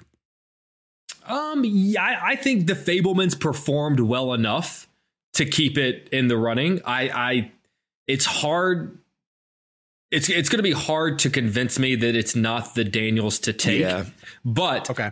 the Fabelmans getting um, screenplay, director, picture, two acting noms, But no editing. but missing editing and missing No editing. cinematography hurts. Yeah, the editing Um, one is You, 'cause it- yeah, you yeah. usually at least got to get nominated for editing. That's look at the that's history. Big, yeah, right. Because Yeah, what's, what's the history on that, Jake? It's like it's like every, I think it's I can't very remember the statistic, but it's a, yeah. You usually I think there's one film that won picture without editing. I think I think only one film or something like it's that. something, very ridiculous like minimal. that. it's very minimal. Like like like ge- generally speaking, you get if you're because everything everywhere all at once got editing. Did I read Oh, it has somewhere to. that that everything to. everywhere all at be. once? Did I read somewhere because they'll win, they'll win that and then they'll win picture and probably director, but. Oh, I read somewhere that I'm so one of great. the awards that Everything Everywhere All at Once was nominated for was not actually shortlisted, and I was I was trying to figure out what the deal I didn't know, was. I didn't know you could be nominated if you weren't shortlisted. That's what I was trying to figure out. I need to double check that. I could wild. be wrong, but I remember reading and that also, somewhere. and you, Yeah. because also keep in mind there are also BAFTA shortlists too, so that there are a couple of different shortlists going on at one time. Wait, did did the Daniels edit? Every, they didn't edit it, er, the film themselves. uh, for They had an editing, best achievement in film editing was they- Paul Rogers. Yeah, okay. they I remember they called out their editors Yeah, when they were I, whenever I. I whenever I got I got them here in Chicago in March of 2022, and one of the first things I said was like I don't see how this doesn't get nominated. Like, and this was even before people were seeing the film, and and but just like Yeah. I, I and never at that point in a million years did I ever think I was talking about a film that would go on to be nominated for 11 Oscars. But in the back of my mind, I at least thought this has got to be in contention for an editing Oscar. Like, how do you not Sure, yeah. give that the editing Oscar? oh, Especially that one continuity- montage Yeah. of all her of all the different Michelle Yeohs from all the different universes, like that. That editing alone, that that should be the clip at the Oscars for editing. It's just all those different versions of her. I mean, if you watch any five minute chunk of that movie, like the editing inside of it is going to be better than what you've seen in, in most Yeah. films released last year. I think if I'm Universal, what I do to push the Spielberg narrative back into the forefront is you start showing clips of his classic films, particularly the ones that contain themes that were touched on in Fabelmans, and you remind hmm. voters about the classic Spielberg film, films that uh, that they know and love that like pull on the heartstrings, twinge the nostalgia, and then cut to clips of the Fabelmans that are reflections of because this happened to him as a child, he made the movies that defined your childhood. And I think when you connect those two, that's a good way to get back in. Here's my hot take on this category. That's maybe a little um, Spicy? Maybe it's just a little uninformed. Maybe you know outside perspective. To me, this feels like the sort of thing where the um, the aging academy, the old academy, is going to think that the Daniels nomination is the win for those young whippersnapper uh, filmmakers, And, and, And- are there and they're gonna producers where if they win picture, they'll get the Oscar? or something like. Yes, they are. S- I- Where that's their that's their oh we're gonna give it to these young directors here, but they want to see Steven Spielberg on the stage for a movie At about least one more time.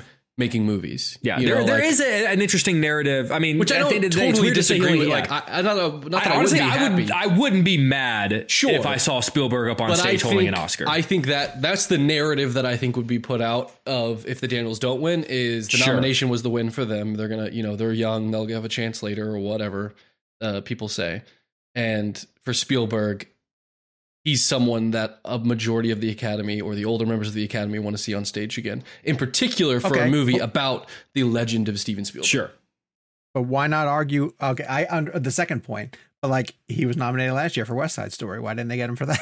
you know, like he he's had. He, I'd say he deserved it more for West Side Story, if I'm being honest. I, I gotta be honest though, in, in in the under the the umbrella of the Fabelmans, if I could see one person up there holding an Oscar, it's John Williams.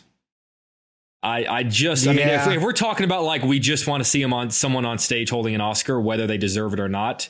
I, I mean But the, with the all due score respect, my friend, score's not that good. and there's only like 20 my understanding is there's only like 25 30 minutes of original music in the film but the man's been nominated for mean- 53 academy awards Yeah, give yeah, him another oscar I mean, he essentially ripped that score off uh, in a Gus Van Sant. Jesus, Steven, I'm. Jesus, I'm still- I'm doing indie. Here's a few notes. And he's, like, he's like, what do you got for ending? He's like, do do do do do do.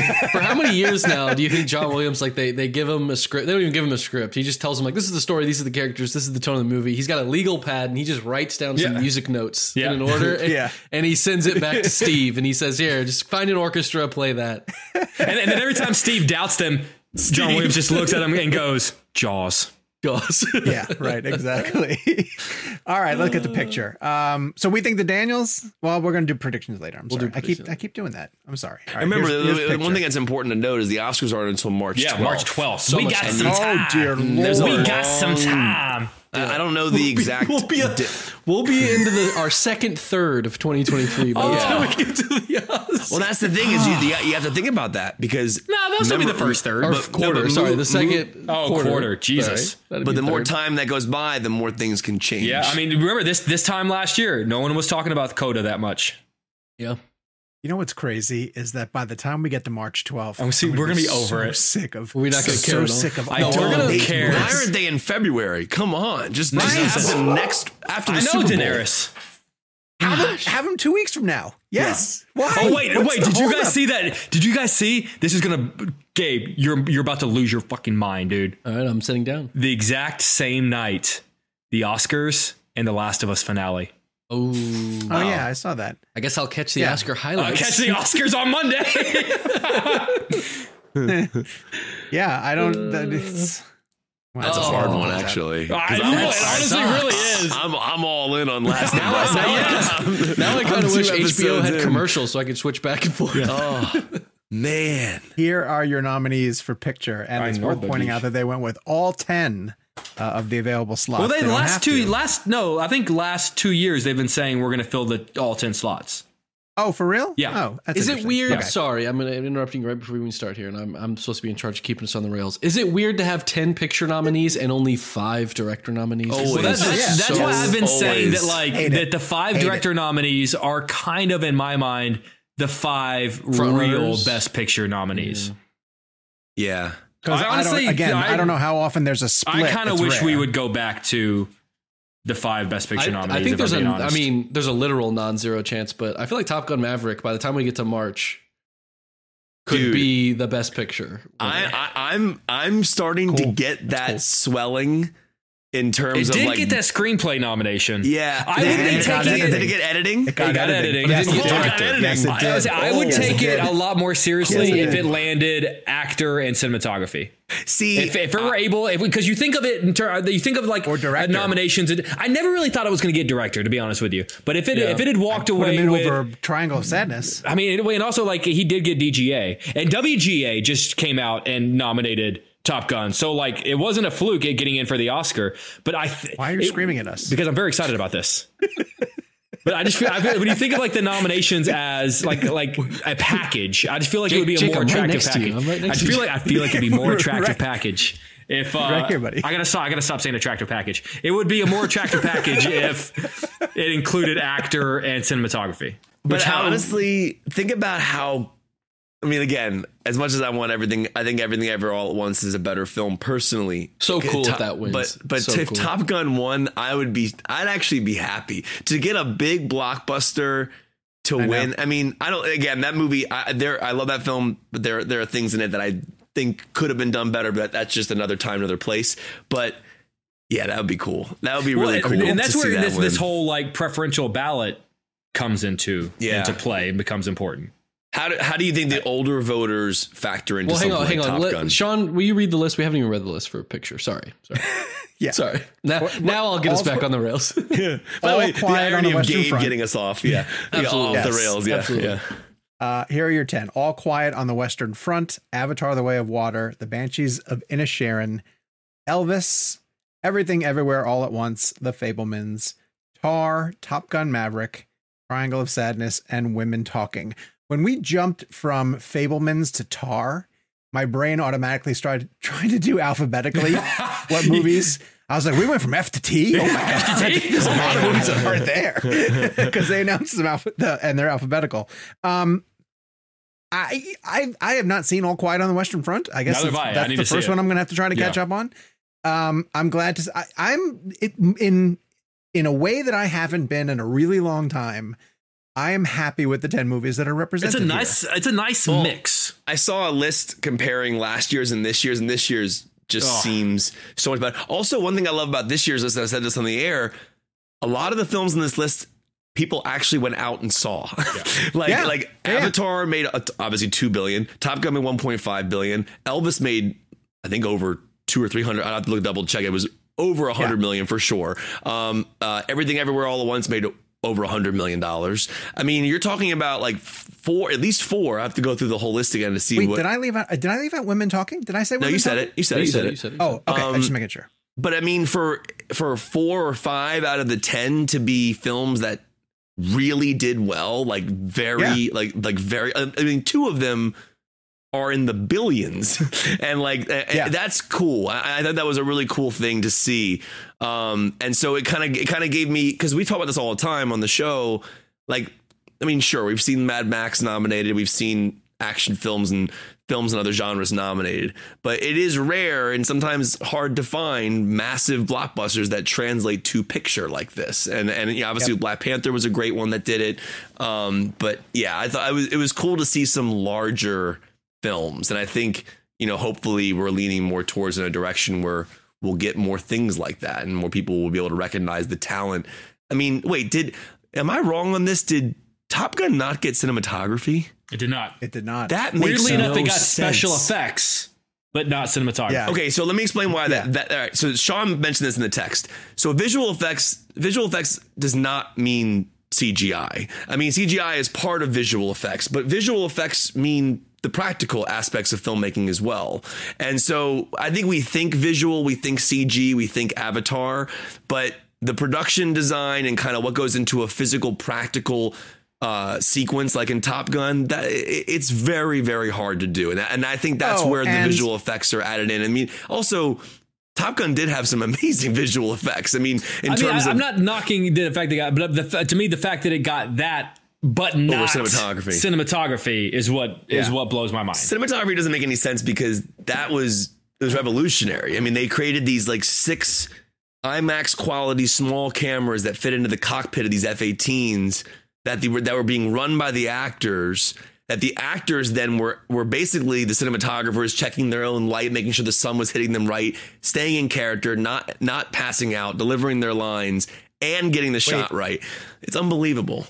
But this is another reason why that cinematography nod is is kind of silly is because these are the nominees for cinematography, and I know that we're gonna, you know, we're, we were not planning on doing this, but all all quiet on the Western Front, uh, James Friend, Darius uh, Khondji uh-huh. got in for Bardo, False Chronicle of a Handful of Truths. That is yeah. a beautiful movie. Yeah, it makes sense. Uh, Mandy Mandy Walker got in for Elvis. Yeah, yeah, I think I'd put Top Gun ahead of it. Uh, Roger Deakins gets in for Empire of Light. Mm. Love, love my boy. Not his best work. No, not not the most outstanding. Claudio work Miranda deserves. I think Linus Sandgren deserves to be in this in this list. Who'd shot Babylon? Florian Hoffmeister gets in for Tar, and I think Tar is a Tar is amazing. Relatively, shot. you think so? Oh I, yeah. I thought it was. I'm not going to say like monotone, no. but like I, would have that to go back and pay attention to. It was the bleakness. Like if you watch, yeah social network like what makes that cinematography so great is the is the tonal aspect of it the bleakness of it the the colors of the school and and tar kind of reminded me of an atmospheric type of cinematography if that makes sense okay. um i think linus sandgren the what the work he did on babylon was genius and first oh of all God.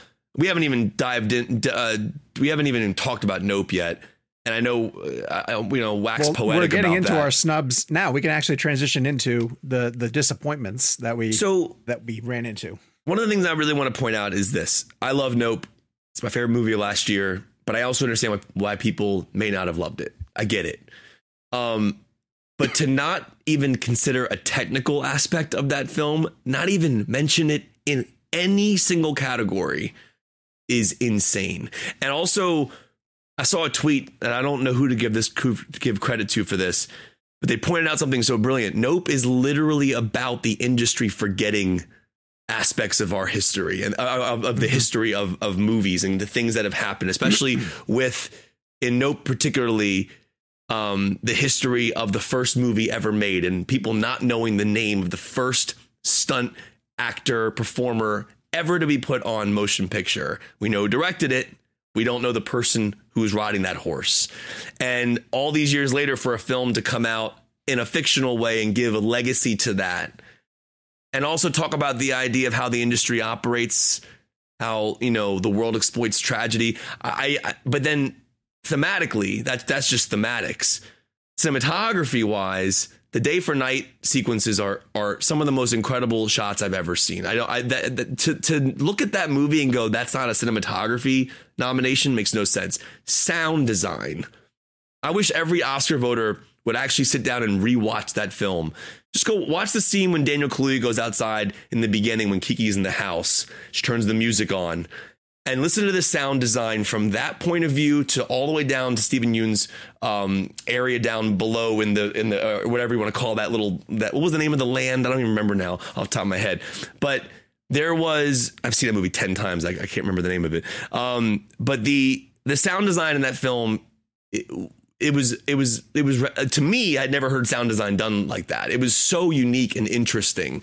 Um, and then Michael Abels' score I, these are just things that are it's not even I don't even know if it's an opinion. Like factually, these things were unbelievably well done. Like they were no, that's I, the I thing. It sounds, that, no, it sounds no, very much an opinion. That, but it's it's very much an opinion. It's an opinion, it's, but it's an opinion, but it's but it's like saying like how can I explain it? It's it's it's, it's, it's the difference between being good in the sense that you like it but you have to recognize that it is so incredibly well made. Right. The artistry. And the, for, I mean, even if you don't love whatever about it, a movie that is that original and that well made to not get recognized is insane. Right. And, I think and I'm yeah. gonna I'm gonna point out something that that is in between Kevin and I because he loves it and I didn't. I liked it, but I didn't love it that much. I'm actually going to give you credit for this, Kevin, because I think the movie is kind of ahead of the audience. Yeah, it is. I think people just don't really get it right now because Right. I don't fully get it. So I haven't really embraced it yet, and I'm probably going to watch it a bunch more times, and I'm probably going to warm up to it, and and maybe one day it'll click with me the way that it has with you. I don't think it clicked with people that way. I I just, just think, don't think they saw it that as a as a an- a, a, a pedigreed movie kind of. when I talk to Um, people, and, it, and it's interesting you say that because when I have a, if I take five minutes and some and, and someone will give me five minutes of their time and I break down the thematics of the film for them, At no single point in your time, life have you ever only taken five minutes to talk about No. no. I refuse to believe that. But in all honesty, when I've done this, every single time the person's reaction was, "Oh my god, how did I not gas- gather, get, grasp that? I need to go back now because now that sounds amazing." And I think, nope. Jake and I saw it for the first time. The first viewing of that film is very surface level. I mean, Everyone it- appeals. Sorry, but everyone appeals movies is that way. Like, why are people not prepared Right. f- with Peele? Like, eh, don't Right. pigeonhole them into whatever Get Out was for you, because I think that was Right. a part of us that people that responded negatively to it is they were they were expecting too much to be exactly what Get Out was. sure. But every film that he's made now has been, oh, you saw it and you enjoyed it or whatever, but know that this is a two or three time in. You're gonna you're gonna be revealing things that that that you didn't know. right, So, and also yeah, uh, that's it's- it- frustrating for me. what's interesting to me about Nope, you know, outside of the idea that it, it's kind of a sequel to the first movie ever made. Um, I mean, if you think about the concept of there's a shot in Nope where Daniel's riding the horse, which is literally shot exactly pretty much like the classic clip that they talk about in the beginning of the film um, with the you know with the the horse and i think like the, the there's a legacy aspect to that film that is truly brilliant but also it's saying so much about the industry that I think I saw someone tweet this that like I think it just is the irony of it not being nominated for anything is interesting because he's hmm. he's literally exposing so much about the history of movies and life and the way we exploit tragedy and just the the what we find important and the the beautiful message about digital versus film. I mean, I, and again, I get it. I've talked about this movie a million times, and I'm sure people are tired of hearing about it. But put all that aside and your opinion on the film. But the point I'm making is from a technical aspect to leave that movie out of any single category, it, I just think is ridiculous and actually sounds uninformed to me. It actually sounds like people didn't even watch it because to, to But wait, see but the but it doesn't make on. sense. if if the majority of the people, which would we'd have to assume because the voters voted and it didn't Sure. make any category, Yeah. you know, it's hard to make the argument that it's an elite film if the entire industry ignored it in every category. You can't say that they're wrong, and I'm not saying that they're right either. But if it, if it didn't break through with the with the voting members to make it into any category, then I think it's hard to argue Neither that did it's Hubie. well. That's a good point. I mean, at the end point of the day, counterpoint. it's Thank you very all it's all opinion. Yeah. But Yeah. I think I think Gabe understood or understands what I'm saying. Like when I say it's factual, that the technical aspects of that film are just so well done. Like you can't. I don't know. I I, I I don't know. I don't really know what else to say about it anymore. I just find it fascinating. You know like- what they say that- about opinions? Opinions are like letters from Tom Hanks. We all have one. right, We all right. have one. Well, not all Yeah. of us. Uh, Jakey, any snubs that uh, stand out to you? I mean, honestly, Keke, we've already. Keke Palmer. Keke Palmer. I'm sorry. She deserved to be nominated too. It's But it's not so much a snub as it is. Um, I I really wish Sony had realized what they had with Otto and had because I really do think if they'd realized the potential of what they had and the fact that like I mean talk about a movie that hit the box office right at the right time you know it started taking off right when people started voting. I think if they'd recognized how good Tom's performance was in that and maybe it started campaigning a little bit more it really didn't feel like they thought it had much of a shot for any of that and I feel like they, they there really was a missed opportunity there, and I really do think he could have been the fifth slot um, if if they had taken advantage of it. I kind of felt like they were caught by surprise with the positive reaction that they got from both critics and audiences, and um, I think they, they there's a real missed opportunity there. And I'll use Sony just as an example because I think every studio does this. They put their eggs into certain baskets. Sure, And at a certain point in the campaign, Sony was very bullish on uh, the Woman King. And then at one point, they weren't sure if they had to put all their support behind Devotion. That almost when they realized that Otto was a player, that it was too late. You know, it was almost too late. And I think all the studios fall victim of that. It doesn't happen so much with the A24s and the focuses that might only have one or two movies to get behind and strongly push. But with the majors, they don't necessarily know. Like when we were talking to Elvis in the summertime, you know, I don't think any of us really thought it was going to be a huge. We thought it had the possibility. Yeah. And know, I think we all thought but- like I think the conversation that I remember having was uh, does Butler get in? Like does Butler get into the actor? Like I I, And that's I more never because we're used to the the musical biopic, Biopic, actor 100%. making the cut kind of thing. Sure, sure. But uh, Baz is another one who, you know, for that movie to not get in for direction, you know, yeah. like he, I think he- he didn't get in for direction for movie. Moulin Rouge either. I will say this Ah, about. Elvis.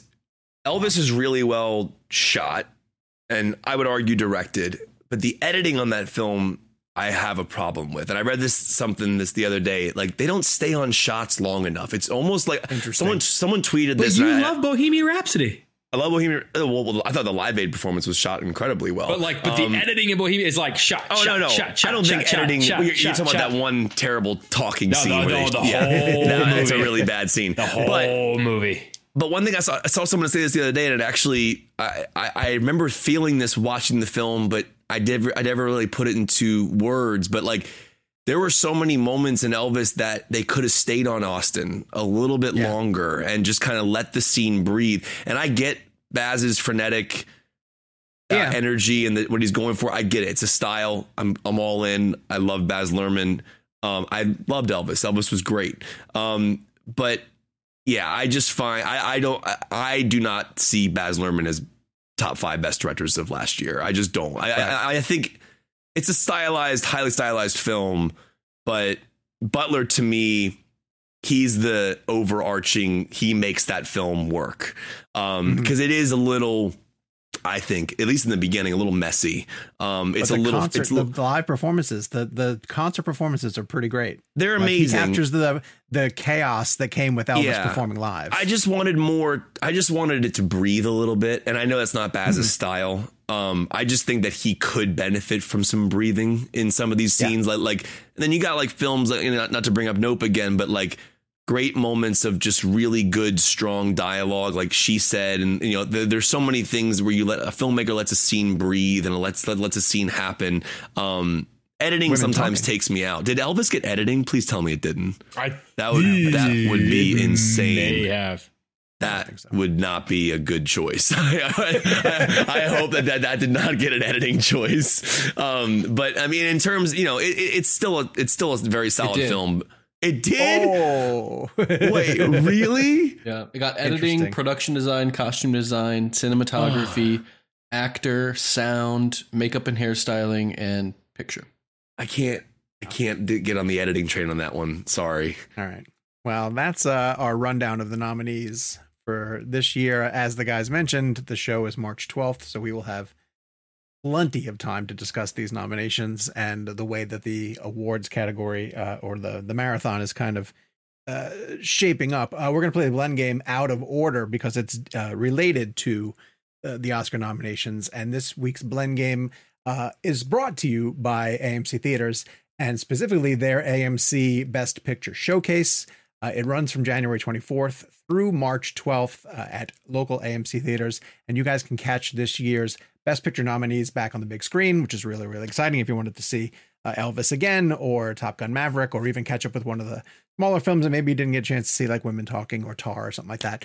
So check the description uh, here on the podcast for more information on that and also how you can get your tickets to their AMC Best Picture Showcase starting today. So for the blend game, we're playing hashtag 2023 Best Picture Blend. And Gabe, remind me just for this one, we're we're picking right now what we So in a, in a win. couple months, when we get closer to the ceremony itself, Yeah. we'll do who you think is going to win. Um, Yeah. But this this today, you guys are going to cover of the nominees who you Yeah. want to win or what you want to win. Um, best picture. right. So Sean, can you remind us of the nominees that you have to choose from, and then and the then 10 yes it is uh, all quiet on the western front Oh, I'm on cinematography, which is also which also got one for that. All right, here are your ten. All Quiet on the Western Front, Avatar: The Way of Water, The Banshees of Inisherin, Elvis, Everything Everywhere All at Once, The Fabelmans, Tar, Top Gun Maverick, Triangle of Sadness, and Women Talking. And of those 10, I would like to see Top Gun Maverick win Best Picture. Um, and I'm really torn between that and Everything Everywhere All at Once. And what's great is they were my number one and number two of the year, but Top Gun Maverick was my number one, and I'm going to remain consistent. Uh, and I'm going to say I think it was the most entertaining entertaining film I saw last year. It's the one that has the most rewatchability for it. I love the story of how it uh, really helped to get people back in theaters. I think it has a lot of great narratives going for it, and um, to give it Best Picture would be Chef's Kiss. Fantastic. Kev, where are you going? So it's, it's interesting. Uh, um, Everything Ever All at Once was my number two of the year. Top Gun, I think, was four or five for me on my list. Um, it's interesting, like because every day or every time you're you're diving into the award season, your your your thought process changes where you are. And honestly, I think a film like Top Gun Maverick winning Best Picture would do so good for the industry just to show a big blockbuster winning people loved it. And i love everything everywhere all at once. And, it, and it's funny because I, I would love to see that film win because it's such an interesting unique uh, film. But as we get closer to the oscars some films you that you think we're going to win or want to win like you start thinking differently about how other films should win. Um, i'm just imagining like the world reacting to top gun maverick winning best picture. It'd, it'd be a really yes. cool moment. It'd be cool to see a uh, a giant, giant blockbuster action film with Tom Cruise. He's on that stage accepting the award. Um, I think it's going to be everything everywhere all at once, and we'll get to that when we do our predictions. But right now, in my gut, it, it, just knowing how many people love Top Gun, it would just be oh, cool to see so that good. win. I think I, am going to choose good. it, even though it's not. It's not. It wasn't. It was a higher. It was lower on my top ten than everything everywhere all at once. But I think Top Gun winning is just a cool story. It's a cool story. Let me also say, and I know this isn't factually correct, but Tom Cruise winning an Oscar for producing Top Gun Maverick would not be Tom Cruise winning an Oscar. I don't feel that that would be him winning. Well, I mean, I mean, don't forget Michael Douglas's first Oscar was for producing Cuckoo's Nest. Uh, yeah, Cuckoo. So was it really? And, and, and Brad Pitt for, had won. Brad Pitt won an Oscar for producing Twelve Years, 12 Years a Slave. Slave. Yeah. Yeah, yeah. I, I would know. push but, back on that because I think the legacy of Tom Cruise in yeah, Hollywood so as a filmmaker, a lot of it is going to be like how much he does as a producer to get okay. to get stuff done. I think that's I think that would be something. And also, this, I had yeah the story. I had this that. thought the other day, and, and it was very comforting to me. Um, I actually like a calm came over me because I realized that Tom Cruise is eventually going to reach a point in his career where he is done with stunts. Like he just physically yeah. can't do them anymore. And he's going to transition into this like Paul Newman, you know, career actor uh, stage. Color and of he's money. just going to like destroy, you know, character actor pieces for a good 10 to 20 years. Because that dude's not retiring. Like, Dude, he's going to make movies until he's in the grave. So yeah, I mean, think how many amazing performances that's, he could still have. I think I've said this on the show. I think I said this uh, within the last couple months. I think that's when we're going to get his best act, and that's I don't want him to win oh. for Top Gun Maverick. I want him to win for the next you know Magnolia performance that he does. Yeah, yeah. yeah. I th- I still think he should have been nominated for Tropic Thunder. Like people That's think I'm joking. That's a great performance. that is a is. wild performance. Um, he walked uh, again, so that the whale could could run. Well, Kevin. no, no, that that's very different. I, I, I think, I just think that that was. I honestly did not know that was Tom Cruise till the movie ended. Like that was how good that performance was. Yeah, yeah. McConaughey's great in that scene also. Yeah. Jake, of the ten, Weirdly enough, like I mean, film to win. Top Gun was my number one film of the year, and, and of the nominees, it is my favorite of them.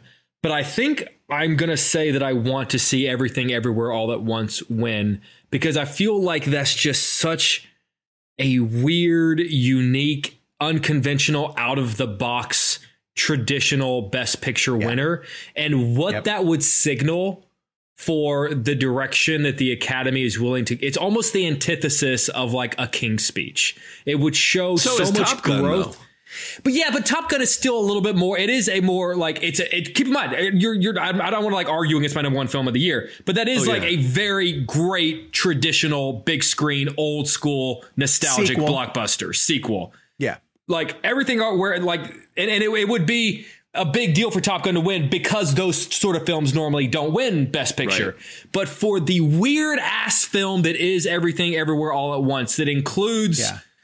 a woman plugs. with hot, hot hot dog fingers to win best picture just what 12 years after we all complained about king's speech winning best would be such a monumental shift and give me so much hope that maybe the academy is moving in a direction where they're willing to accept less traditional quote unquote oscar bait films and Which that's why why- i want it to win They authentically look surprised whenever they win something. The Daniels get up there hmm. and, with all sincerity, are like, "Why are we here?" kind of thing. Because they went out and made the movie that they wanted to make and never.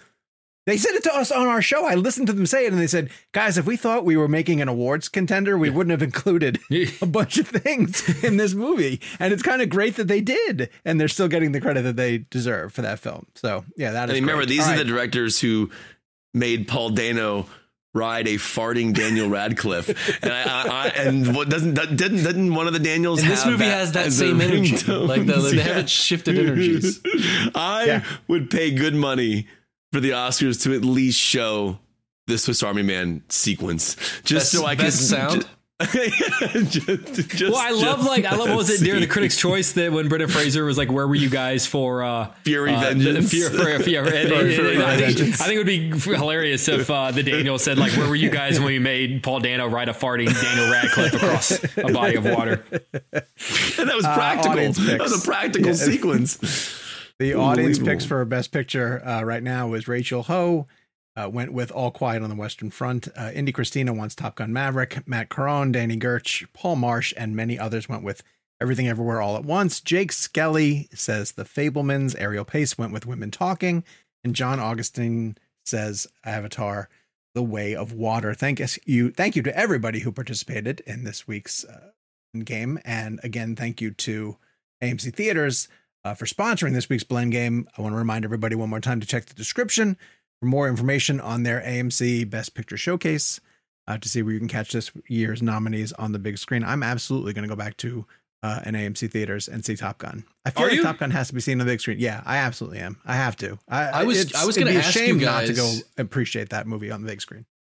Everything everywhere is at 70 million domestic. Is there a world where there are enough new people interested for that to hit 100 million domestic? No, not No. not thirty, 30 million. What's no the- way. What's the also it's, it's way too accessible at home. It's the worldwide is worldwide? 104. Yeah. Yeah, That ain't happening, that's, brother. that's too much ground to make so up, sick, unfortunately. I I'm trying to think of like, It what if great. everyone? It's been long enough. Everyone who saw it's like, yeah, I want to see. Because me, I'm like, I want to see that one more time on the big screen. Uh, here's a fun one. This is what we're playing next week. You guys ready? Hashtag M Night Shyamalan blend. Oh, and We never done that? By, by the time we don't so. um, do this, we could have well, Kevin and I will have seen his new film, and uh, Theoretically, maybe you we will have include seen that. his new film. I uh, Yes. I've heard, I've heard some things. Oh, I've, I've heard it's fucking awesome. Oh yeah. oh. It I've looks heard it's like I've heard it's incredible. What's the last incredible? Do you think they'll put that on the box for you, Jake? I've heard it's incredible. I've, I've heard it's really, I've heard it's really good. I've like I've liked most of his films. I'm I- trying to think of you the know, last I- incredible movie. Split. Yeah, maybe Split. Split was um.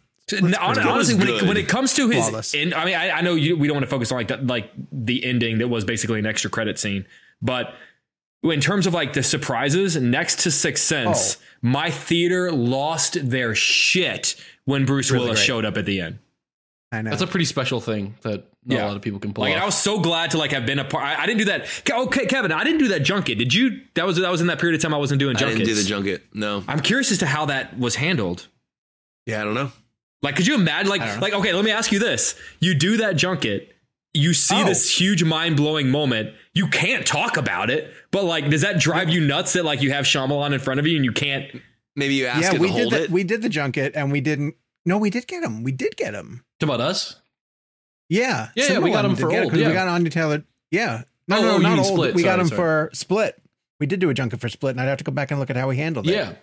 I did the glass definitely- junket. Yeah, the glass. Did you? Yeah. Hmm. Anyway, all right, we got to move on. Uh, this week in movies.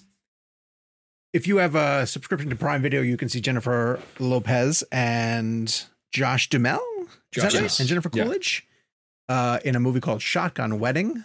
No one here on the show has seen it, but I will mention that Corey Chichizola for Cinema Blend uh, did get a chance to see it and gave it four stars.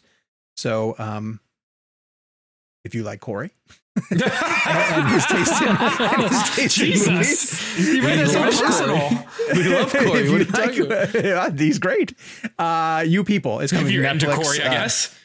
and the three of us have all seen it. Um, I'm gonna, uh, well, I'll go first and throw it around the horn. I, I, I like this. I gave it. I, I ended up giving it three and a half. I think um, it, it is a traditional, you know, sort of meet the parents type comedy where uh, Jonah Hill and uh, I don't know the name of that actress. Unfortunately, Lauren Can you look up London. The name of the actress. She was in Lauren ATL. London? She's great. Yeah. Oh, was she?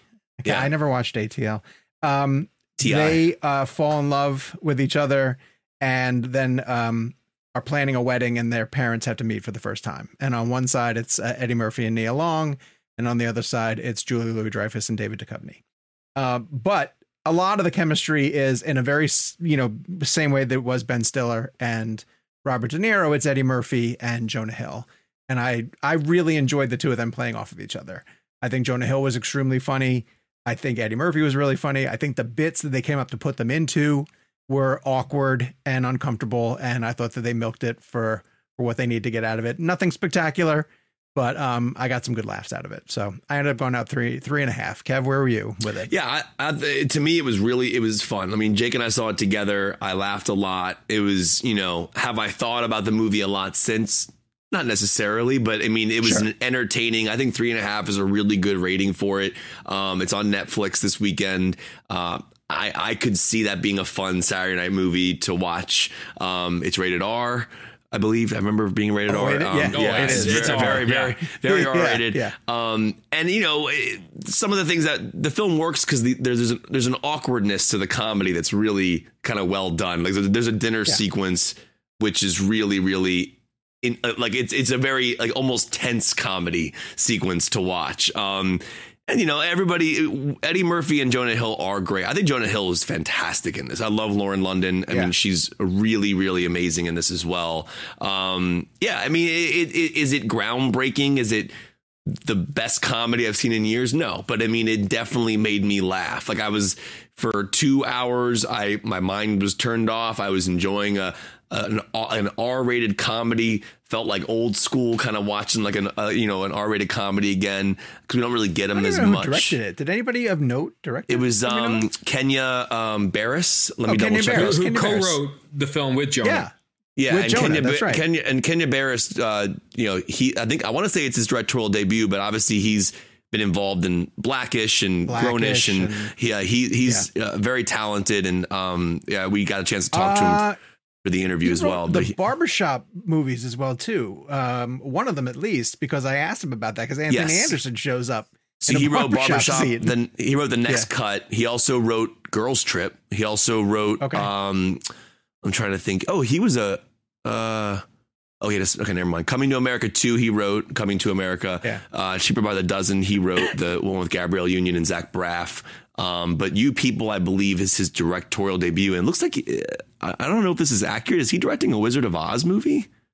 That's what I don't know if Wikipedia says it. They say, it says he's Um, attached have to a written, we have Wizard of stories Oz. about that. I'm not sure if it's That's interesting. or not, but he's developing it. I think. Also, want to point Uh, out Jake- the yeah. Go ahead. Go ahead. Oh no, okay, what? No, no, I was just saying the uh, the music in the film is great too. Great soundtrack, great It score. is good. Yeah, really good. I mean, there, there, there's a really like there's some really funny bits with the music as well. So Uh, Jakey, where are you? Yeah, I mean, I, I, I really enjoyed it. I don't think I ever um, broke through that ceiling of like, oh my god, I truly love this. Uh, Like you said, it's it's very reminiscent of. It's a little bit of Guess Who's Coming to Dinner. It's a it's a little bit of Meet the Parents. Um, but unfortunately, whenever you make comparisons to movies like that, you also have to add the stipulation of it's not as good as either one of those. So it's sort of one of those. I enjoyed it like for you know the the two hour span that I spent with it. But if I'm gonna watch a, a movie that reminds me of better movies, it's just sort of like, well, then why wouldn't I watch the better movies? yeah, and also to Jake's point, like Eddie Murphy, like, like, and again, I'm only comparing these because they were both Netflix movies, but I thought Dolomite was way funnier. Oh, Um, I, you know, talking about yeah, like yeah. deserving an Oscar nomination. Now that was a great, great comedy. And, and again, it's just Yeah. because they're both Netflix movies. But like, if you really want to see a really funny Eddie Murphy movie on Netflix, watch Dolomite because it's hilarious. Uh, Jake, stay with us and, and review Brandon Cronenberg's Infinity Pool. You're the only one of us that have seen it, and it's is it opening already? It's Yeah, dropping? Friday. Why- Yeah, why- why- oh yeah. wow, interesting. And this is All right, this is um, not about this is not an Avengers meets Deadpool thing, right? This is something different. unfortunate. You're spoiling the post credit Yeah. scene, but Oh shh. Yeah, Kevin. um, I love, love, love, love, love, love, love this movie, and um, which is interesting because I did not love his last film, Possessor. Uh, this movie, film. I, I just didn't do it for me. This film um, is the movie that that the Purge films wish they had the balls to be. Basically, the premise Oh. is this American couple is uh, on vacation in this resort in sort of this fictional uh, sort of a country that is considered to be kind of a, a, a poorer country, and they go out with another couple and get drunk, and they're driving around and they hit and kill someone.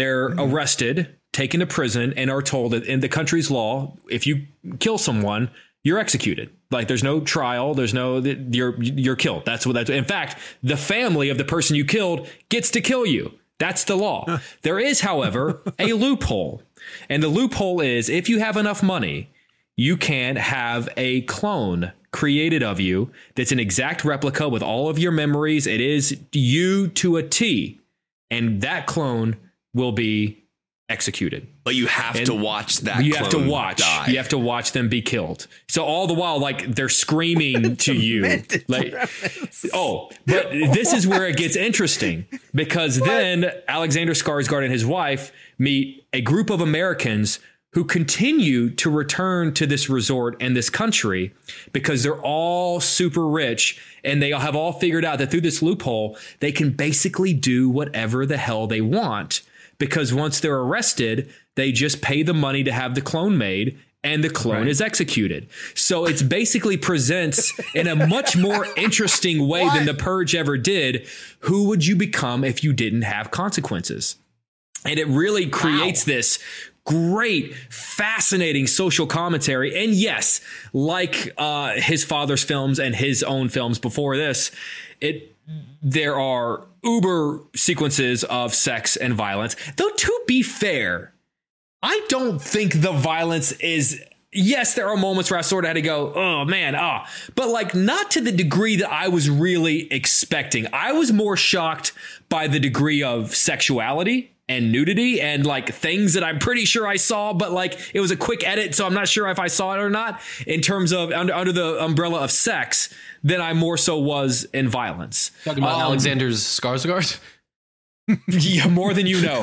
More than you know. Um, so I truly love this film. Again, like, you know, and, and it's so fulfilling because for years I would get so frustrated watching the Purge films because I always felt like there's such an interesting social commentary here, but it's squeezed into a mediocre B horror film.